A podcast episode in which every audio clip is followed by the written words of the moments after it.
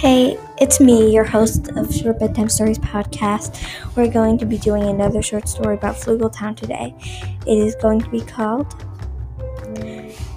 Flugeltown's Flower Festival.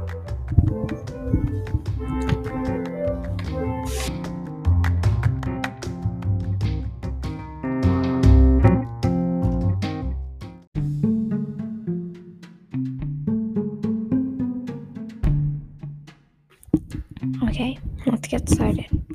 So today was the festival, the flower festival in Flugeltown. And people from all over the world were so excited.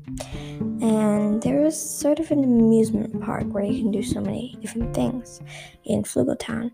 And this one family, um, with two kids, um, went to that amusement park.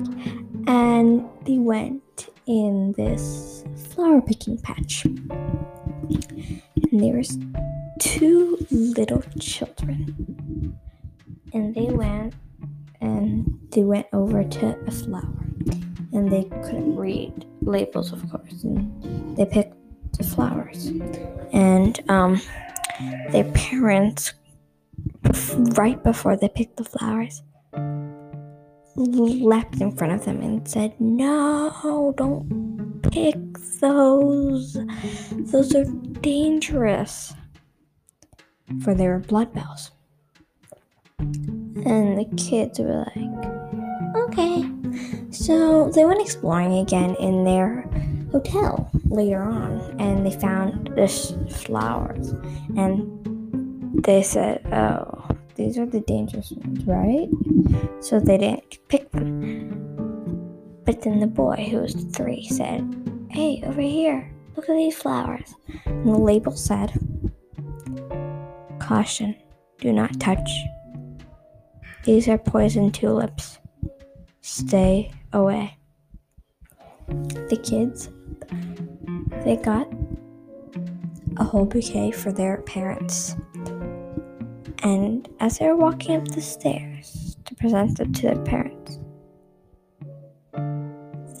they dropped down in the middle of the staircase and fell all the way down the stairs and died not only from the poison but from the big fall.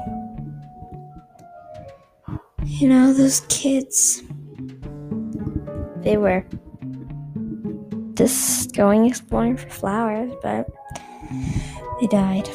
And unfortunately, the parents were devastated. And they decided to go home and never to return to Flugeltown again. They had a burial, and quite a lot of people safe flowers on the two children's grave.